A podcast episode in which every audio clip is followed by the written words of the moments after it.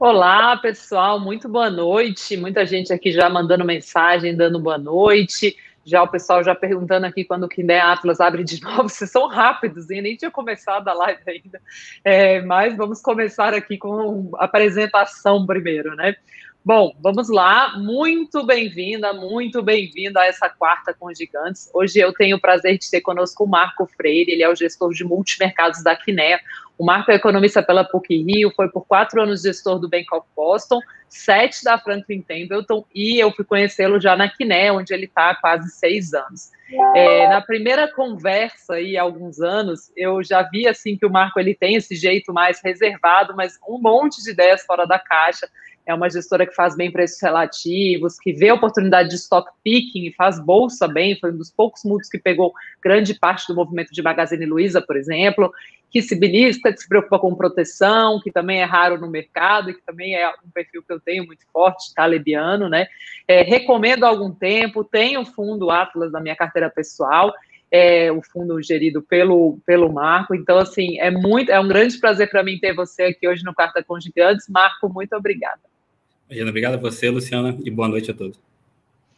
Marco, eu quero começar, tá? Apesar de a gente tem começado muito aqui pelo tema fiscal, mas acho que o tema que os investidores têm questionado muito a gente esses dias é sobre esse rally de bolsa, se ele é sustentável uhum. ou não é sustentável. Então, como você é um gestor de multimercados que faz bem em bolsa, queria começar por esse tema. Esse, a gente tem motivo para comemorar mesmo esse rally, já ainda falando de bolsa brasileira, te parece sustentável? É o seguinte, Luciana, é, aqui no Brasil a gente prefere o risco retorno na renda fixa, substancialmente em relação à bolsa, tá? E na parte da bolsa, eu prefiro mais alocação no exterior do que no Brasil. Não quer dizer que gente não gosta de ter bolsa, não quer dizer que um cliente, pessoa física, não tem que ter uma alocação na bolsa considerável. Eu só acho que o risco de retorno da bolsa é melhor lá fora, acho que o risco de retorno da renda fixa é melhor aqui no Brasil. E explicar um pouco por que disso, né? É, eu acho que, na verdade, se criou um pouco dessa cabeça aqui no Brasil de que com juros a 2% você tem que tomar mais risco. É, eu acho que é verdadeiro, é, só tem que tomar um cuidado que na parte da bolsa, os juros que não interessa não é a Selic que está 2%. O custo de oportunidade para você investir na bolsa, na verdade, é o juros longo. É, a bolsa é, por natureza, um ativo de duração de 20 anos. Você pega os fluxos de caixa que a empresa vai gerar ao longo do tempo e traz aqui para o valor presente deles. Então, os juros que você tem que se importar não é os juros de um dia, é os juros de 10 anos. E os juros de 10 anos brasileiro, ele não é 2, ele é 8, 8,5%. Então, seu custo de oportunidade para investir em bolsa é 8,5%. Na verdade, como quando você vai investir em bolsa, você vai precisar de um prêmio de risco maior, porque você vai estar tomando risco em relação à renda fixa. Se a renda fixa te paga 8,5%, você vai exigir 13% ao ano na bolsa. E 13% ao ano na bolsa por 10 anos não é tão fácil você achar coisa lá dentro da bolsa. Sabe que a gente olha no micro, a gente procura os papéis, tem histórias que a gente gosta, a gente gosta das empresas de commodities, a gente gosta do setor de shoppings, por exemplo, mas eu não acho que é uma alocação é, indiscriminada. Em particular, eu acho que os domésticos são razoavelmente caros em relação à renda fixa. Perfeito. E aí, olhando para fora, Bolsa Americana, aí vocês estão mais otimistas? Sim, eu acho que sim. É, Bolsa Americana tem uma, uma curiosidade é, que, na verdade, o Banco Central está te induzindo cada vez mais a tomar risco. O que a gente fala que é uma coisa meio nova é que o Fed antigamente tinha o que o pessoal chamava de a put do Fed. Para quem não sabe o que é uma put, é um instrumento financeiro que você paga um prêmio e quando o mercado piora, você ganha nesse tipo de cenário. Atualmente o Fed está mudando, o Banco Central americano está mudando, porque tô, a gente chama aqui de da call do Fed, que é quase o call que é, é o contrário, você paga um prêmio para você ganhar mais se a bolsa melhorar. Então o Banco Central americano está virando pró-cíclico. O que, que eu quero dizer com isso? É, ele chegou no meio dessa crise e ele, bom, qual, vamos dar um passo atrás. Qual era a história é, ao longo do tempo do Banco Central americano? A economia piora, o Banco Central americano corta os juros, ele ajuda os mercados cortando os juros e por isso tinha put do Fed. Quando as coisas pioravam, o Fed estavam lá para dar liquidez para o mercado e socorrer os mercados financeiros. Agora está muito mais difícil para o Fed fazer isso. Por quê? Porque o juros já está zero na curva praticamente toda americana a curva de juros está zero para um ano, para dois anos, para três anos, para quase quatro anos. Então, fica muito mais difícil o Fed ter instrumento para ajudar o mercado no momento negativo. Se ele não tem um instrumento para te ajudar no momento negativo, ele está tentando te dar mais upside no momento positivo. Então, está falando para você o seguinte: olha, é, historicamente, quando a festa estava boa, eu começava a tirar a liquidez. Agora eu vou fazer o contrário. É, se a festa estiver boa, eu vou deixar a festa continuar por mais um tempo, porque eu quero que a, a economia fique é, extraordinariamente forte, porque eu quero jogar minha inflação para cima por um período maior de tempo. É, e bom, e com isso ele está te jogando a, a, tomar risco. E eu acho que na Vale, sim, é, você ter bolsa lá fora. E a gente, em particular, o que a gente está mais investido na bolsa lá fora é o que a gente chama de ações de reabertura, tá? Imagina tudo que na crise do coronavírus sofreu, restaurante, é, cassino, é, coisas relacionadas ao setor aéreo, turismo. É esse tipo de investimento, principalmente, que a gente tem, que são ações que ainda estão descontadas. A gente acha que a vacina é, tem para normalizar o lucro aí ao longo dos próximos 12 meses. a gente vê bastante potencial, inclusive porque algumas delas acho que vão sair da crise melhor do que estavam antes, tá? É, o exemplo que eu sempre gosto de dar é da Blooming. A, a Blooming, para quem não sabe, é a dona do Outback. É, que, que vai acontecer com, com o Outback? É, bom, o Outback, com a vacina, as pessoas vão voltar em Outback, as pessoas gostam do Outback, gostam do restaurante, então a demanda vai estar tá lá. pãozinho, né, quentinho, na largada, com uma manteiguinha. E vai, ter, e vai ter três coisas que ele vai ganhar, porque, um, ele começou a entregar à distância, entregar em casa, que não fazia antes, e tem margem maior em entregar em casa.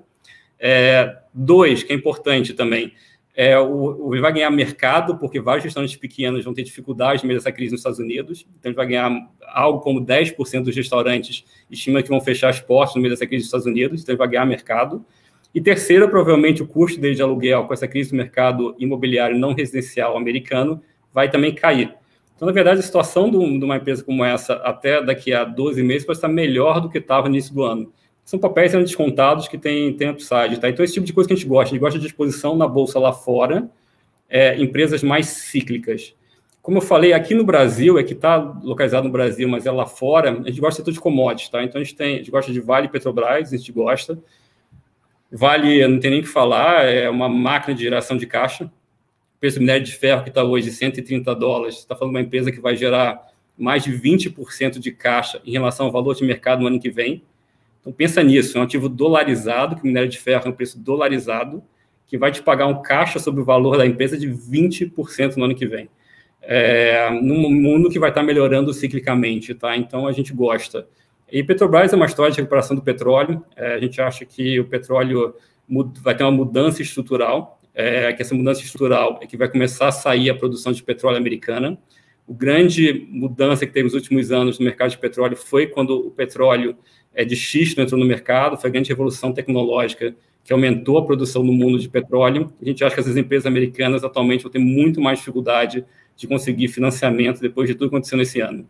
Então, nenhum banco, nenhum investidor vai querer dar dinheiro para essa empresa. Se as empresas não têm dinheiro, muito provavelmente a produção americana começa a cair, o poder de mercado volta para a OPEP e você deve ter um cenário para o petróleo mais alto daqui para frente. Então, a gente gosta de setor de commodities, essas empresas de reabertura. A gente também tem alguma coisa de tecnologia na carteira empresas como a Google, é uma empresa que, mais uma vez, vai gerar também uns 5% de, é, de rentabilidade no ano que vem, uma empresa que 20 e poucas vezes o lucro, cresce duplo dígito por ano, a gente acha bom ter, a gente acha que não tem espaço para ter empresas como essa. Perfeito. Marco, já tem várias perguntas sobre questão fiscal aqui, algumas perguntas sobre questão fiscal, é, mas eu queria falar de questão fiscal brasileira, mas antes disso, pegar um gancho que você falou, que é essa questão americana mesmo, de, é, de, de, liquidez farta, né, do Banco Central americano aí dando toda essa liquidez no mundo, meio que com uma ideia de eu não posso deixar o prato cair, porque eu não tenho juro para cortar mais, então eu tenho que pegar ele no ar ainda, né, antes uhum. de deixar ele cair. É, eu queria entender assim, como que você vê a sustentabilidade disso? Onde que isso acaba? Isso acaba em algum lugar? Vai bater numa uhum. parede alguma hora? É o seguinte, assim, primeira coisa, é, o que está acontecendo nos Estados Unidos não é o que está acontecendo no mundo todo. O segundo banco central mais importante do mundo, que é o Banco Central Chinês, tem uma abordagem totalmente diferente. É, se você pega o Banco Central Chinês, hoje está com uma inflação de 0,5% nos últimos 12 meses. 0,5%, que é bem abaixo da inflação americana. E o que, que ele está me dizendo? Está me dizendo o seguinte: olha, é, eu estou, na verdade, preocupado com a estabilidade financeira.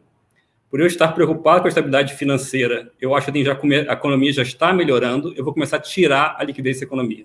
Então, você vê o Banco Central chinês, que você vê os, os impulsos de crédito na China estão começando a perder força, ainda estão estáveis no ano contra ano, mas na ponta esses impulsos de creche já estão bem menores. É, segundo, você vê uma coisa dos reguladores que não é comum. É, nas últimas semanas, três empresas estatais deram default. É, e o que, que os reguladores estão querendo dizer para o mercado? Olha, não assuma que só por a empresa ser estatal eu vou socorrer essa empresa se ela tiver dificuldade. Você, investidor, vai ter que tomar cuidado com o risco e você, investidor, vai ter que fazer sua seleção, exigir um prêmio que você acha adequado de acordo com esse risco. Então, mais uma vez, assim, é, existe uma abordagem do Banco Central americana que é totalmente é, diferente da abordagem do Banco Central chinês. De modo geral, se quiser resumir muito na nossa cabeça, compre ações nesse lado mais americano e goste do mercado de moedas e renda fixa em países que estão mais parecidos é, com o caso chinês. Então, por exemplo, o México é um país que a gente gosta de ter moeda muito, que eu acho que é um caso bem parecido com o caso chinês. Caso fiscalmente responsável, é um caso de um país que o juros real é positivo, contas externas ajustadas e fortes, é, então moeda que a gente vai gostar. Então, se quiser resumir muito, eu acho que é essa história. E aí, voltando para a sua pergunta, que é, essa história pode continuar por muito tempo, né? É, e assim, é impressionante esse ano, né? Vou dar mais um passo atrás, porque eu acho que a gente tem que lembrar, às vezes, das coisas que a gente vive, que a gente perde a dimensão. É, tem aquele portfólio que é aquele portfólio JIP, né? Não sei se você conhece aquele, aquele portfólio que se adapta a qualquer circunstância, por isso o nome JIP. É aquela ideia que você coloca 25% de liquidez, 25% na renda fixa, que estou falando internacionalmente, tá, gente? Então, 25% na liquidez, 25% na renda fixa, a renda fixa te protege do ambiente de desaceleração mundial, 25% na bolsa, para tomar risco, e 25% no ouro, é, que é a sua proteção para o ambiente de inflação. Então, você tem uma proteção para deflação na renda fixa, uma proteção para inflação no ouro, você tem a parte de ações para tomar risco, tem seu dinheirinho na liquidez. Esse portfólio, esse ano, teve a melhor rentabilidade, é, segunda melhor rentabilidade dos últimos 30 anos. É, imagina que você está em janeiro e eu te digo que a gente vai ter uma crise do coronavírus, e nessa crise do coronavírus, em março, o mundo vai fechar de uma forma nunca antes vista, a gente vai ter uma recessão mundial coordenada, uma magnitude também nunca antes vista, você vai ter menor, melhor rentabilidade de um conjunto amplo de ativos financeiros, a segunda melhor rentabilidade no conjunto amplo de ativos financeiros que você teve nos últimos 30 anos. É, é falar é que você está louco. É totalmente no intuitivo, que mostra um pouco esse poder, essa influência. Bom, mostra duas coisas, né? Primeiro, mostra um pouco da criatividade humana. É, quem diria que em nove meses a gente já está com uma vacina pronta? É, impressionante. É, e segundo, mostra o poder da liquidez e o poder do estímulo fiscal, né? que foi feito de dinheiro nesse, voltado nesse mercado nos últimos nove meses, é, sai da conta. está falando de 20 trilhões de dólares. É, e Banco Central cada vez mais influente. Né? Eu me lembro que, que algum tempo atrás, o Banco Central ajustava a taxa básica de juros, e quando eles ajustavam a taxa básica de juros na ponta na ponta curta da curva, eles influenciavam os juros longos, influenciando os juros longos, eles influenciavam o mercado de crédito, influenciando também isso tudo, eles influenciavam a bolsa e o dólar, né? Boas épocas, né? Atualmente o Banco Central já entra direto na ponta curta da curva com juros, ele compra a ponta longa, ele compra o mercado de crédito diretamente, no caso do Japão, ele compra a bolsa diretamente, então, isso mostra um pouco é, esse mundo que a gente está vivendo, né? E aí, bom, a pergunta, como você falou, é: isso daí pode durar ou isso não pode durar, né? Parece bom demais para ser verdade, né? Essa discrepância entre os mercados financeiros e da economia real. Quando que isso acaba mal? E o exemplo que eu sempre gosto de, de trazer é o exemplo do Japão. É, por que gosto de exemplo do Japão? Porque essa discussão de sustentabilidade de dívida no Japão existe há mais de 20 anos. É, há 20 anos atrás, o Japão tinha uma dívida PIB de algo como 120% do PIB. Hoje, 20 anos depois, o Japão tem uma dívida PIB de algo como 250% do PIB. Sendo que esse aumento de 130% do PIB foi basicamente todo comprado pelo Banco Central japonês. É, para para pensar nisso, tá? É, 130 Era já para ter quebrado, né? É, se, não, se você conversa com todos, a gente sempre, geralmente brinca que todo investidor internacional macro, algum momento da vida, já perdeu dinheiro apostando que os juros no Japão ia subir. Porque era inconcebível é, durar uma situação dessa por 20 anos. É, e qual é a inflação hoje do Japão? Menos 0,4%. Então, passou 20 anos, o Japão colocou 120 pontos de dívida sobre PIB, é, essa dívida foi toda ela comprada pelo Banco Central japonês e a inflação não subiu nada. É, o que, que esse caso nos diz, tá? Eu acho que esse caso nos diz uma coisa importante, até vai ser importante a gente discutir um pouco a coisa do fiscal aqui no Brasil, o que, que implica para o mercado de juros. Ele diz o seguinte: é, se o setor privado está desalavancando, e por desalavancando, estou falando que está diminuindo a dívida ao longo do tempo, tudo bem o setor público está aumentando a dívida ao longo do tempo. Mas essa condição ela é importante. Então, qual, é, o que, que era o caso japonês? O caso japonês tinha uma bolha imobiliária sem limites, que estourou. É, as empresas também estavam super endividadas, então elas tiveram uma situação financeira muito grave. Elas passaram, e os consumidores das empresas passaram muito tempo tendo que diminuir sua dívida. Então, eles tiveram que poupar durante muito tempo para recompor seus balanços. Nesse tipo de situação, você pode ter o setor público avançando de forma permanente, é, sem causar um grande problema. Mas se os dois tentarem andar junto, aí a coisa desgringola. É, então, caso americano, uma coisa que na, na eleição para mim foi importante foi que agora o cenário básico é que o, o presidente não vai ter o Senado. Por ele não ter o Senado, o cenário base, tá? mas não quer dizer que ainda concluiu, porque a eleição americana é sempre aquela eleição confusa. Uh, tem o caso da Geórgia em janeiro, mas o mais provável é que o presidente Biden não vai ter é, o Congresso. Ele não tendo o Congresso significa que ele não vai conseguir fazer uma grande expansão fiscal, é, uma nova grande expansão fiscal. Então, me parece que o caso da economia americana nos próximos anos vai ser o fiscal vai acabar saindo, por, não por vontade do presidente, mas por configuração do Congresso, e quando o setor privado vai voltar a expandir. Então, eu tendo a achar que a curva longa ela abre do nível atual, acho que a curva longa americana é muito baixa, uma taxa de 10 anos 0,9, mas eu não acho que ela vai ao ponto de explodir gerar um grande problema para os mercados financeiros e desinflar os ativos financeiros, tá? É, e, e, e, isso é uma questão central, tá? Porque, mais uma vez, é, os valuations do mundo hoje dependem do que vale a taxa de juros real americana de 10 anos. Se esse preço mudar fortemente, todo esse, esse castelo ele começa a desmoronar. É, então, eu acho que é sustentável que você vai tirar um pé do fiscal para entrar um pé do privado, mas se os dois pés vierem juntos, isso pode ser muito bom para a economia real, mas vai ser ruim para o mercado financeiro, porque a liquidez, assim como ajudou recentemente, ela iria puxar para o lado contrário do que as pessoas estão imaginando. Faz todo sentido. Muito legal. Marco, você falou em um determinado momento aí que você está ficando em moedas de países que estão menos expansionistas, né, tipo China e México, e em bolsa de países que estão nessa frente aí, pelo menos até agora, mais expansionista, como os Estados Unidos. Só que o Brasil é uma ressalva nesse, nessa sua questão, e eu queria entrar é, que, que, é a bolsa que você está menos animado, até olhando para o juro longo, que realmente uhum. faz todo sentido, é uma proxy que faz mais sentido para a Bolsa Brasileira. E aí eu vou trazer já aqui para as perguntas que as pessoas estão nos fazendo aqui no chat, que são sobre questão fiscal brasileira. O Jorge fala, boa noite, pessoal, Marco é um dos gestores brasileiros com quem mais me identifico, tá leviano, muito bom vê-lo participar de uma quarta com gigantes, e aí ele faz a pergunta, a volta da inflação, e eu quero falar ainda sobre essa questão dele ser leviano, tá, mais para o final, a volta da inflação não seria uma preocupação? Ele pergunta, eu lembro que, e ele está falando de Brasil, eu lembro que vocês estavam com posição dada em juros, é, fato, né, realmente a última carta fala dessa posição em pré-fixados, uhum. Levando em consideração a nossa conjuntura fiscal, você segue com essas posições?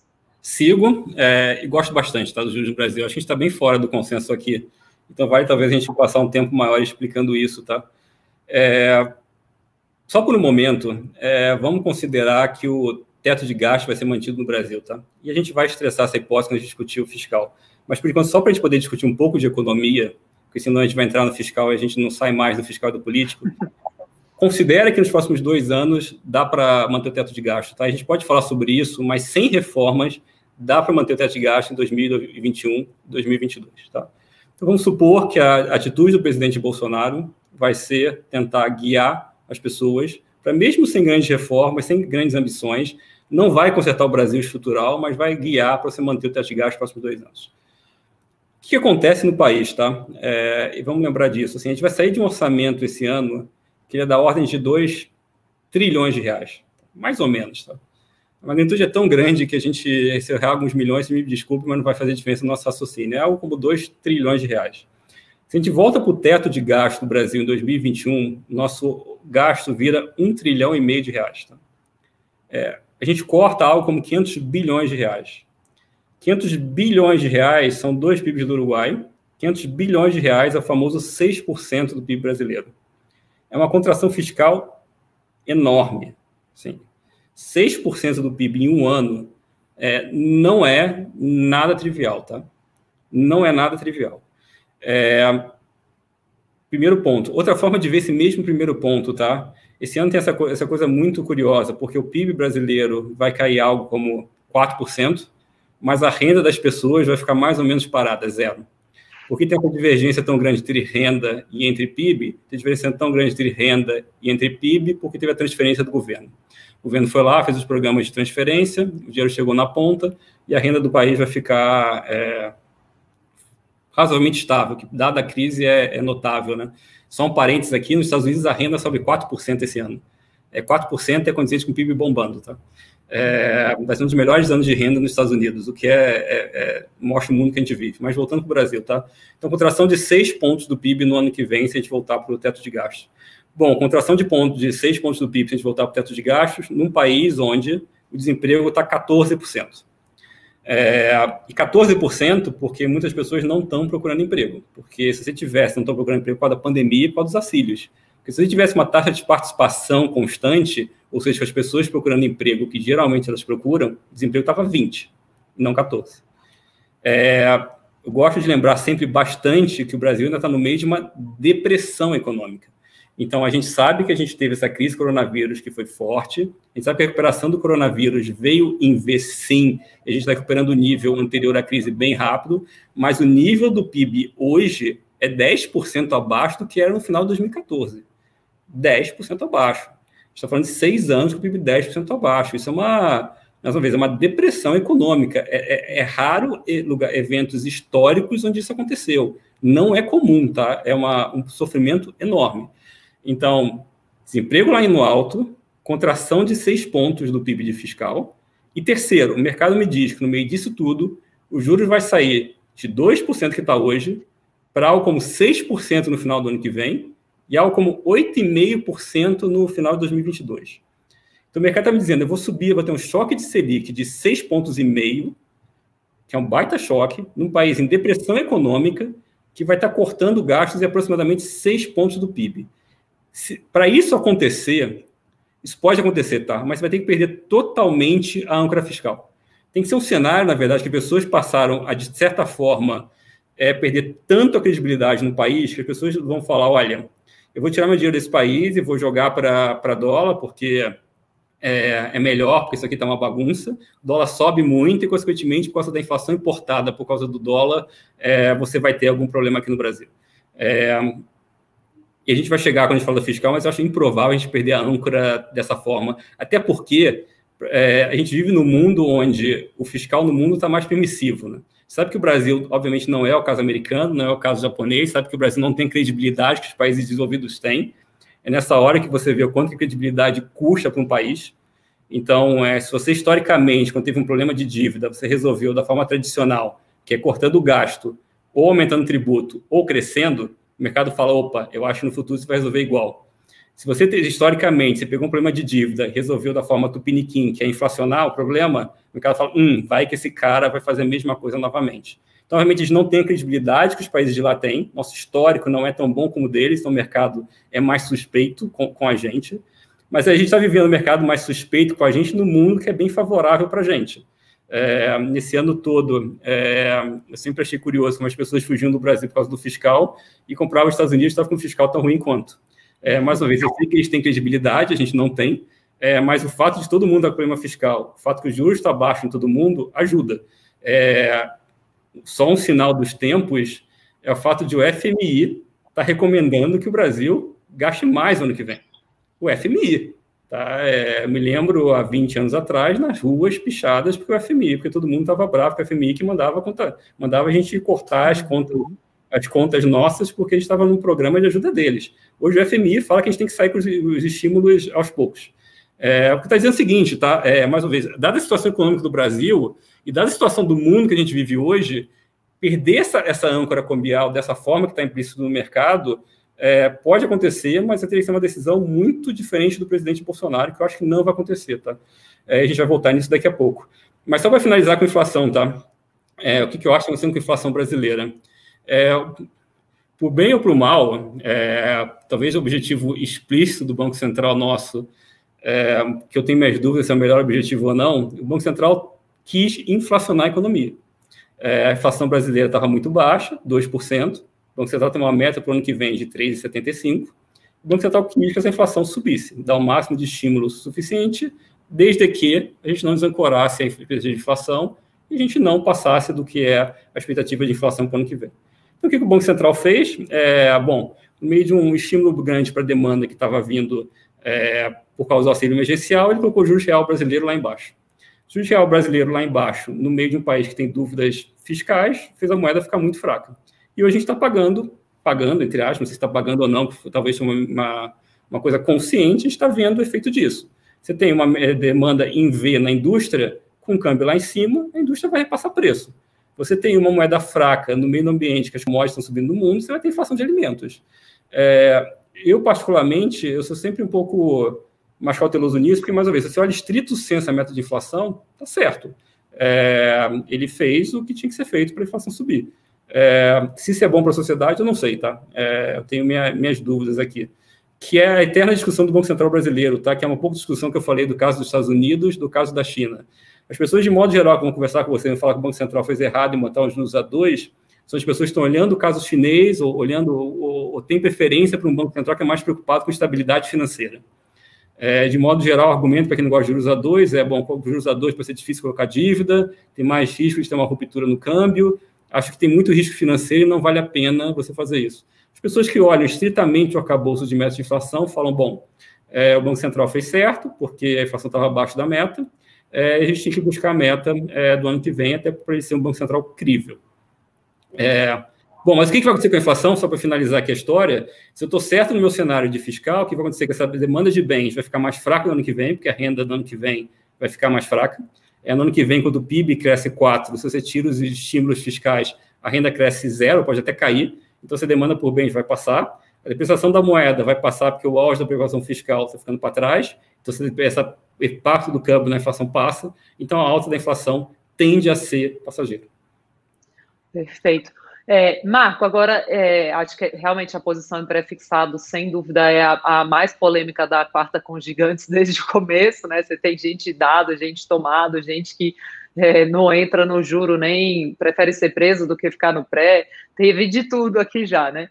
E aí, assim, o que, que eu queria entender? Eu entendo perfeitamente esse ponto que você coloca, quando realmente a gente olha para frente e vê um juro tão alto, é, tão próximo, considerando o desemprego e até esse ponto que você acaba de colocar aí, de que essa inflação alta, na verdade, é passageira, é, a minha dúvida, na verdade, é a seguinte: será que antes de cair não vai se estressar mais por risco e não por uma questão racional, mesmo risco fiscal?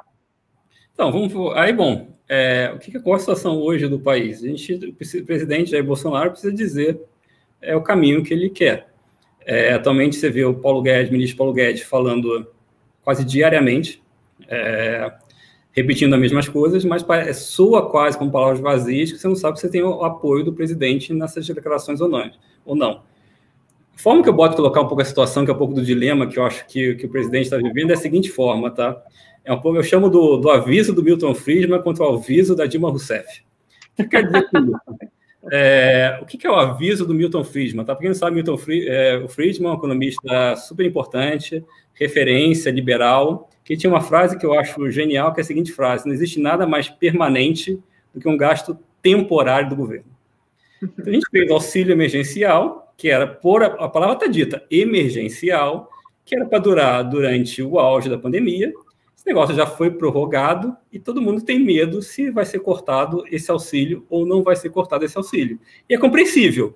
É obviamente o auxílio ele é popular, ele ajudou o presidente em uma base que ele não tinha no norte no nordeste. É, o presidente tem como base de apoio no Congresso partidos como o PP, é, como PL, é, que são partidos que têm é, nessa estrutura é, de suporte para essas regiões como importante para ele na base de votos. Então, eles vão estar falando para o presidente: presidente, acho que isso aí é super importante, a gente não pode tirar.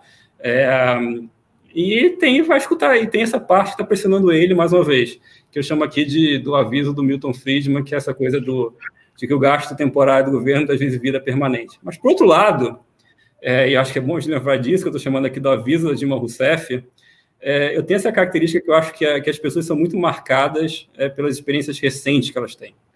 É, o que acontece há 20 anos atrás, a gente tende a subestimar a importância. o que acontece no passado recente, a gente tende a superestimar, às vezes, até de importância. Tá? Uhum. É, e o Brasil tem a característica que não tem nem cinco anos que a gente quebrou por causa do fiscal.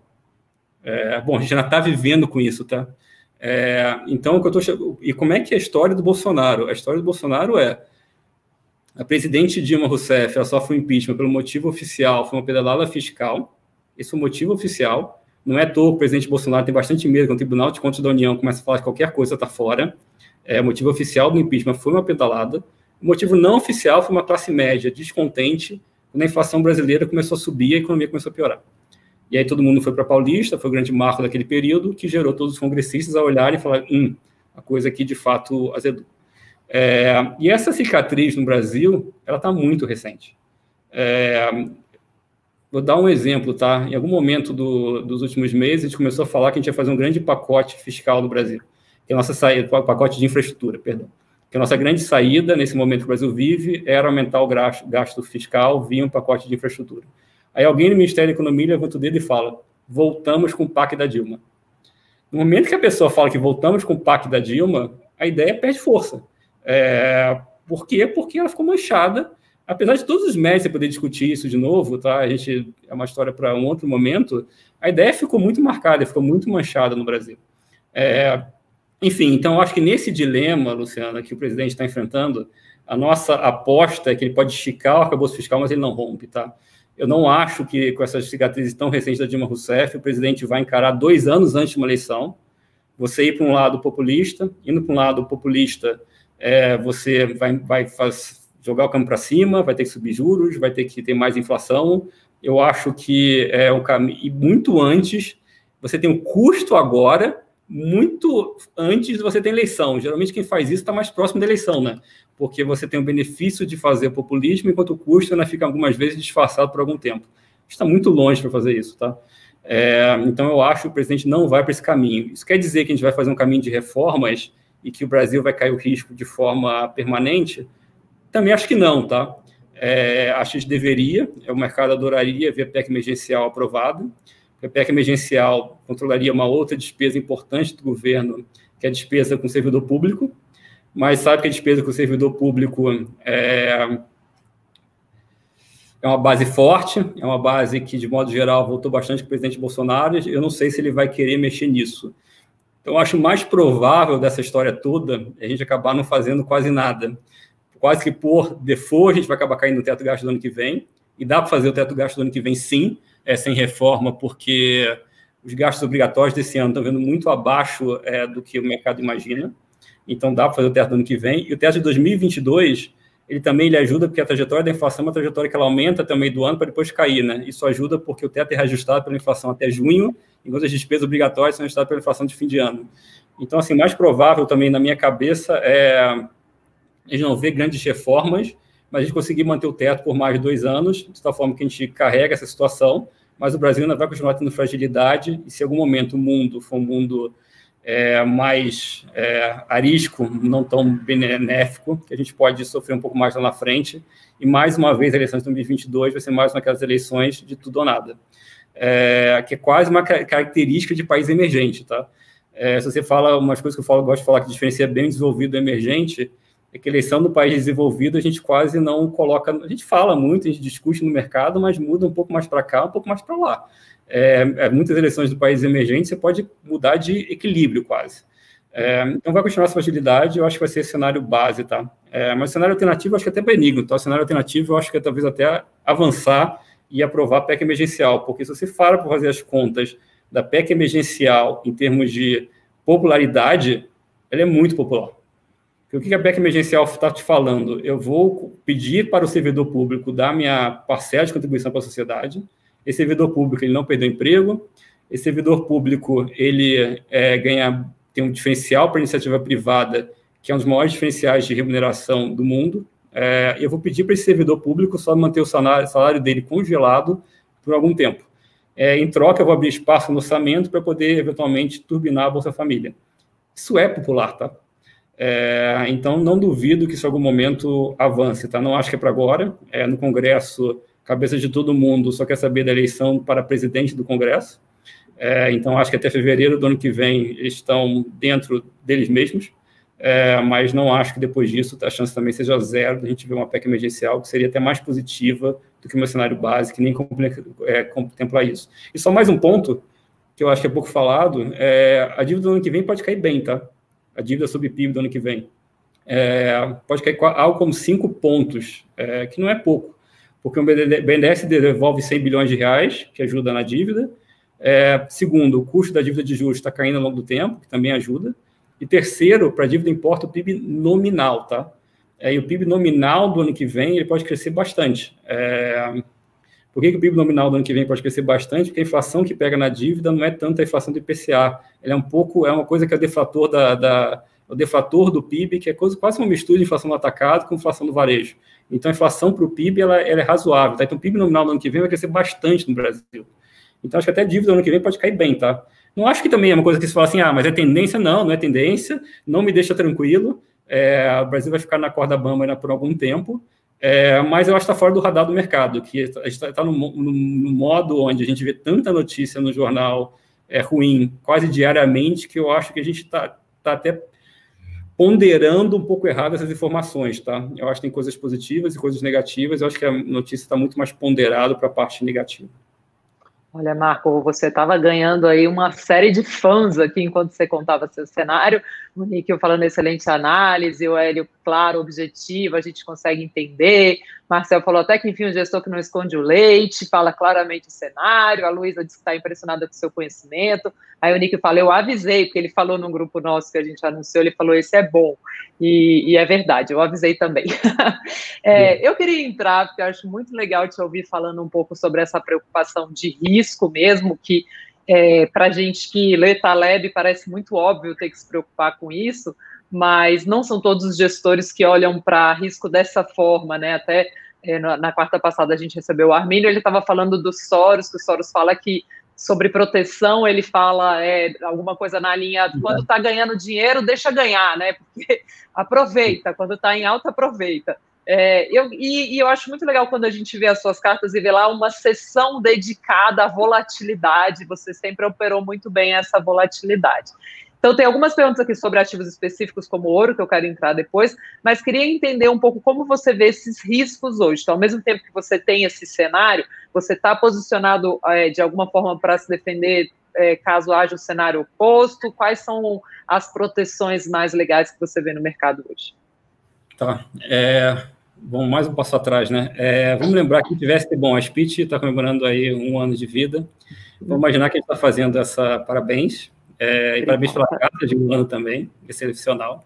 Mas vamos imaginar que a gente tivesse essa conversa há um ano atrás, tá? É, quando a Speech começou. É, eu tenho certeza que a gente nem debateria coronavírus. Ah, jamais. Não estava nem no, no, no, universo das coisas que você vai imaginar que acontecer. Tá? A gente ia debater uma porção de coisa, é, mas não ia nem entrar na história. O que mostra para a gente, que está nesse mundo aqui de tentar investir, que a gente tem que ter uma certa humildade de entender que o futuro é por natureza incerto. E que a profissão do gestor de investimento, ele não é só pensar no cenário mais provável. É pensar no cenário mais provável, no risco positivo, no risco negativo, e tentar ver ativos financeiros que têm um perfil de retorno assimétrico, de tal forma que você perde pouco se estiver errado e você ganha muito se estiver certo. Daqui a pouco a gente está falando do risco-retorno que eu acho da Bolsa contra a renda fixa. Não quer dizer que eu não acho que os dois vão ganhar. O cenário básico, os dois vão ganhar no Brasil. Mas eu acho que o risco-retorno na renda fixa é melhor do que na bolsa. Se o juros subir para 8%, isso está no preço da renda fixa, isso não está no preço da, é, da bolsa, né? da bolsa, pelo menos das ações domésticas. É, então é isso. É, as lições dessa história que a gente tem que ter é um pouco duas coisas. assim. É, a primeira delas é, se possível, diversifique seu fundo sei que todo mundo fala isso, mas assim, é, é lição número 1, 2 e 3. É, procure tentar achar, bom, procure tentar achar coisas baratas, e geralmente as coisas baratas são aquelas que não estão na, na crista do momento, né? Se está todo mundo muito otimista, geralmente você tem que ficar mais preocupado porque as coisas estão caras. Se está todo mundo negativo, você tem que ficar um pouco mais otimista porque as coisas estão baratas. É, por isso que eu acho que tem uma certa chance aqui no, no Brasil, no momento, na parte da fixa. Mas, enfim, procure coisas baratas e diversifique entre várias coisas impossíveis não correlacionadas e que funcionem em conjunto. É, essa é um pouco a, a, história. O que fazer de proteção é no ambiente de hoje, tá? Primeira coisa, eu acho, de modo geral, você se posicionar via mercado de opções. Mercado de opções, mais uma vez, é que você paga um prêmio para é, paga um prêmio, se estiver errado, você perde aquele prêmio, se der certo, você, você ganha, é, ganha a, a, variação da ativa a partir de determinado preço. Mas por que eu estou falando isso? Porque eu acho que tem uma curiosidade. Você lembra que eu falei no início da nossa conversa que o Banco Central americano é um Banco Central atualmente hoje pró-cíclico. É, isso quer dizer o seguinte, que eu acho que quando o mercado de bolsa for subindo, geralmente quando o mercado está subindo, as volatilidades dos ativos financeiros caem. O mercado precifica isso, tá? O mercado precifica que conforme está no mercado de alta, se você está no mercado de alta, isso significa que você está no mercado está todo mundo se sentindo bem, como o mercado está todo mundo se sentindo bem, o preço dos seguros não está caindo. É, ou seja, a volatilidade do mercado vai estar tá caindo. Eu acho que não vai acontecer, tá? Eu acho que a gente vai estar tá no mercado de alta muito volátil. É, por quê? Porque todo mundo vai olhar e falar: nossa, eu estou sendo. O Banco Central Americano está nos forçando a tomar risco. Eu sei que os ativos financeiros estão muito puxados. É, o volume de ativos financeiros no mundo em relação ao PIB mundial nunca foi tão alto. É, nunca foi tão alto. Então, volume de ativos financeiros, você pega renda fixa, bolsa, imobiliário, falar quando é que vários ativos financeiros mundiais vão controlar, controlar pelo PIB mundial que o mundo gera. Disparado, maior é, razão de todos os tempos disparado. É, então, acho que naturalmente vai ter um certo desconforto do mercado. Tá? Então, tem o seguinte: acho que, uma, acho que nesse momento vale ter é, posições na volatilidade das bolsas lá de fora, principalmente comprado para cima.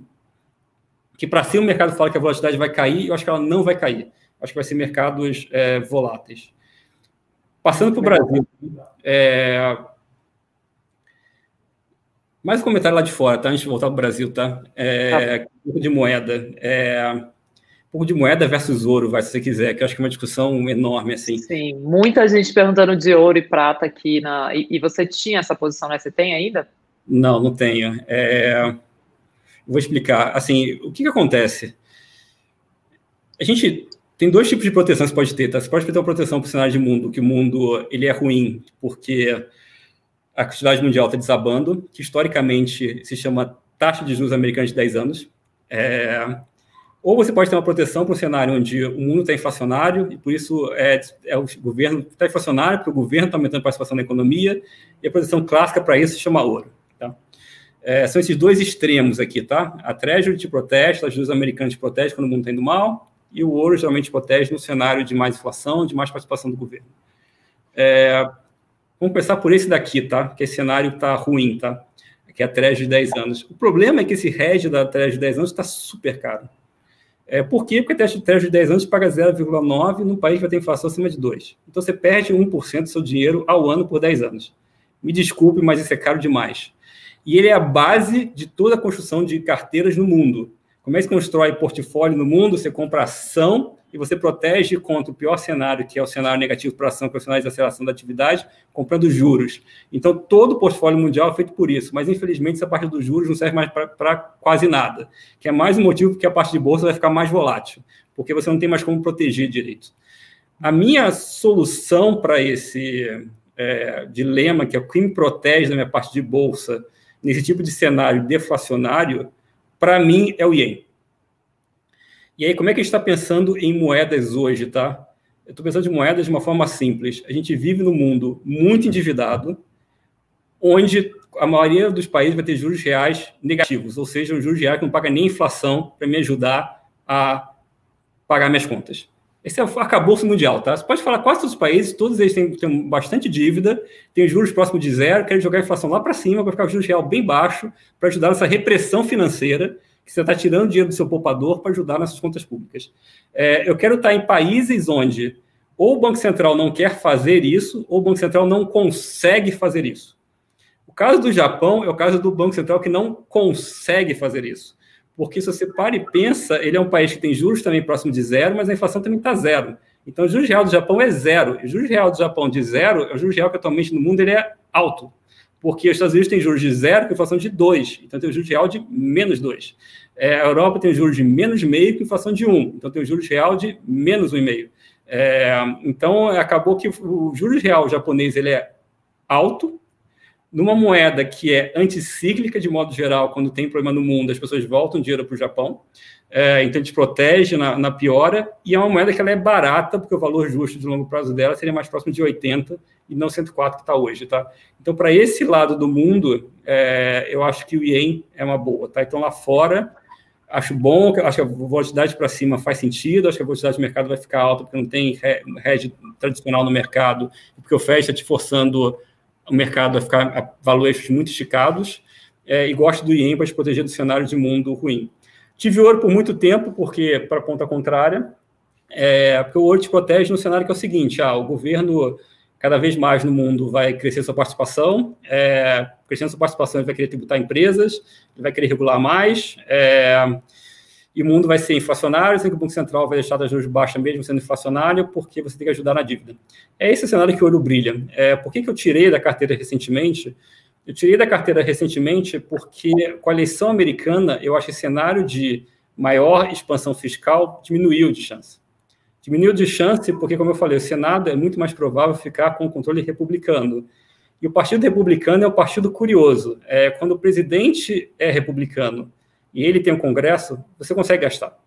É, quando ele é oposição, é difícil você conseguir gastar. É, então, eu acho que, como ele tem a maioria do Senado, eu acho que ser difícil você ter esse cenário de muita expansão fiscal americana. É, acho que a expansão fiscal vai ser no máximo moderada. É, consequentemente, eu acho que tem menos potencial é, da inflação subir. E como eu falei, a China já está tirando o pé do acelerador. E a China, se você parar para pensar nos últimos 10 anos, ela foi o motor do ciclo econômico mundial. Pós-crise de 2008, o mundo muda totalmente. Pós-crise de 2008, o mundo passa a depender da China. Por que, que acontece pós-crise de 2008? O mundo ocidental começa a desalavancar. Tá? É, ou seja, o mundo vai até 2008 com muita dívida, o mundo pós-2008 tem que começar a cortar a dívida do mundo ocidental. Isso vale para a Europa, isso vale, de certa forma, para os Estados Unidos, é, de modo geral, um mundo que tinha que resolver os problemas de dívida que ele tinha. E quem salvou a demanda mundial foi a China. Como é que a China fez isso? Enfiando uma dívida do setor privado de quase 300% do PIB. É, mas a China está falando, cara, eu não consigo mais fazer isso, eu tenho 300% do PIB já de dívida privada. Eu tenho que começar a cortar esse negócio.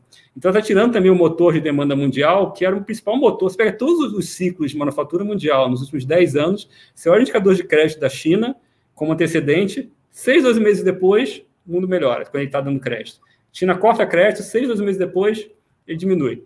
É, então, bom, estou dando uma, uma tô falando várias coisas que eu acho importantes para ter na cabeça, mas para dar para voltar no ouro, que é a seguinte história: é, o ouro, ele acho que funciona nesse cenário de mais inflação, mais governo. Eu acho que, na verdade, com o Banco Central Chinês tirando liquidez e principalmente com o governo americano gastando mesmo, menos, eu acho que não vai ser tão fácil assim de gerar essa inflação nos Estados Unidos. E acho que, consequentemente, o juros real tem menos para cair e, consequentemente, eu acho que o ouro perde parte do apelo. Tá?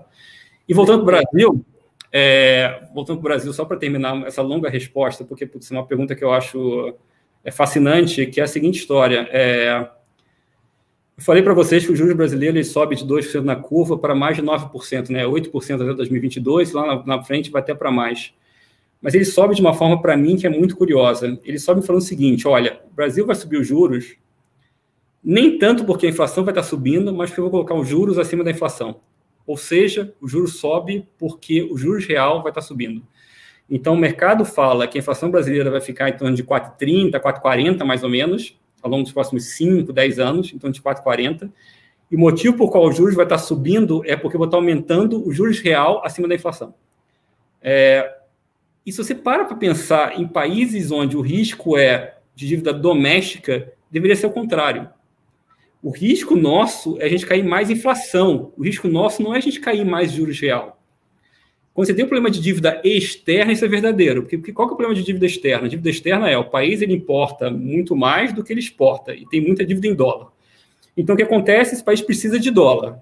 É quando, como esse país ele precisa de dólar, que ele importa muito mais que ele exporta e está cheio de dívida em dólar, é, algum momento o mundo olha para esse país e fala: hum, não confio nesse cara, o mundo tira o financiamento em dólar. E o que, que acontece com esse tipo de país? Ele tem que subir os juros real, porque ele precisa contrair a demanda doméstica, porque ele precisa contrair a demanda doméstica para baixar a importação e ajudar as contas externas. Então, quando você tem um problema de dívida externa, que era o Brasil lá de trás, que era o Brasil de 99, o Brasil de 2002, faz todo sentido o mercado precificar o risco do país precificando juros reais maiores, porque se parar de ter financiamento em dólar, você vai ter que subir os juros, vai ter que subir os juros real para fazer uma contração de demanda doméstica para ajustar suas contas externas. Mas quando você tem uma situação de dívida doméstica, geralmente quando você não faz seu dever de casa, é porque o governo está gastando muito, e por estar tá gastando muito, ele gera inflação. É, então, vale lembrar que em 2016, 2016 é ontem, a inflação implícita no mercado chegou a 10,5% em janeiro de 2016. 10,5% por 20 anos. Hoje ela é 4,30%. É, então, essa resposta também longa para falar que eu acho curioso a composição da renda fixa atual hoje, que eu acho ela muito empinada no juros real, que eu acho que a recessão brasileira e governo populista, ninguém aumenta o juros real.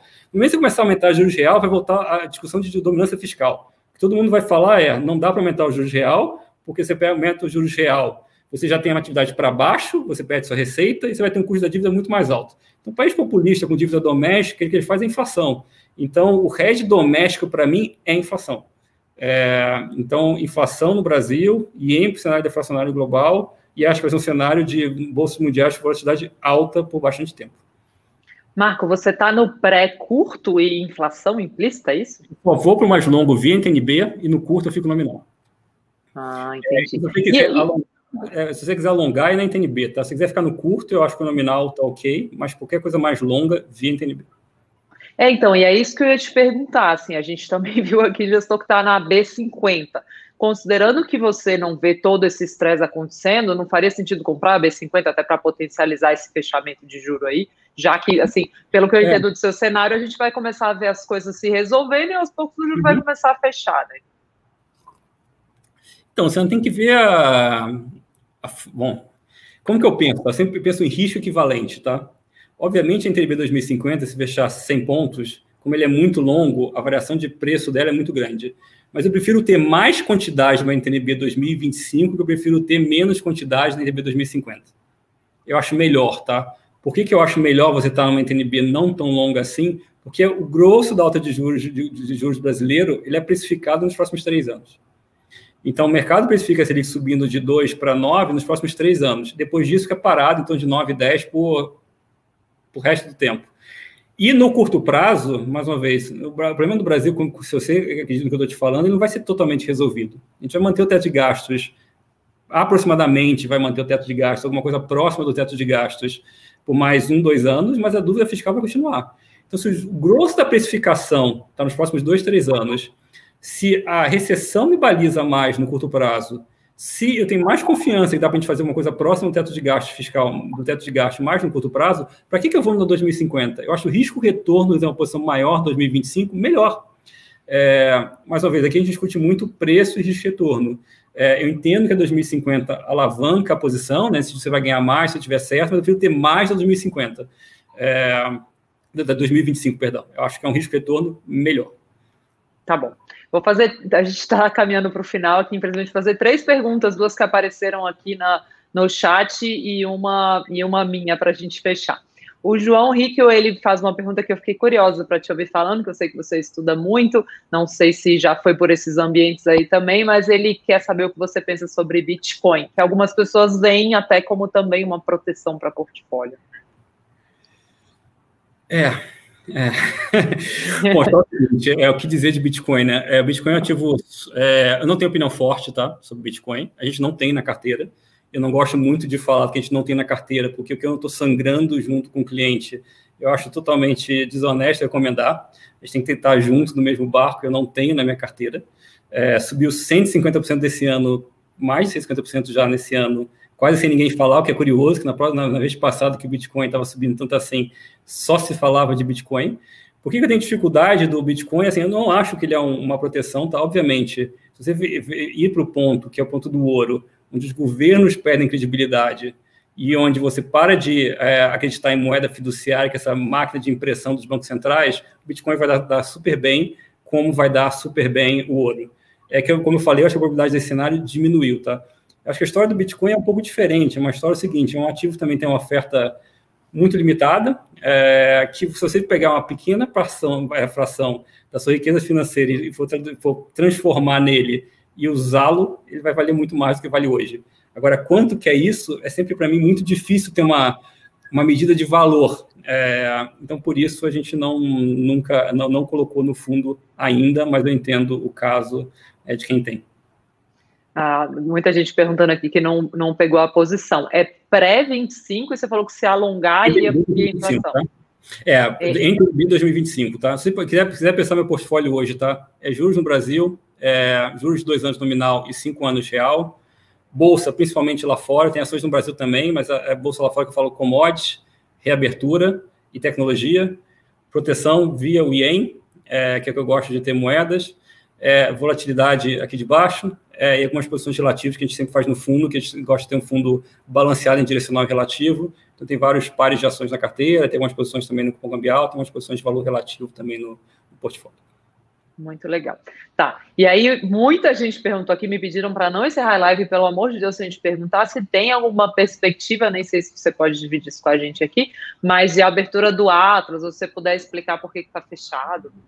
A gente vai abrir uma versão, acho que está tá um momento até bom dessa, dessa conversa, porque a gente está abrindo agora uma versão do Atlas para a Previdência. É um desejo antigo nosso. É que antes não conseguia, assim, a gente tem uma coisa no nosso DNA que a gente gosta sempre de fazer o nosso produto previdenciário e não previdenciário muito próximo, tá? É uma coisa da casa, assim, é, é diferente de muitas casas que têm produtos muito diferentes para previdência e para não previdência. Sim. A gente sempre quis fazer as coisas muito iguais, tá? Independente do da onde que é o veículo do cliente.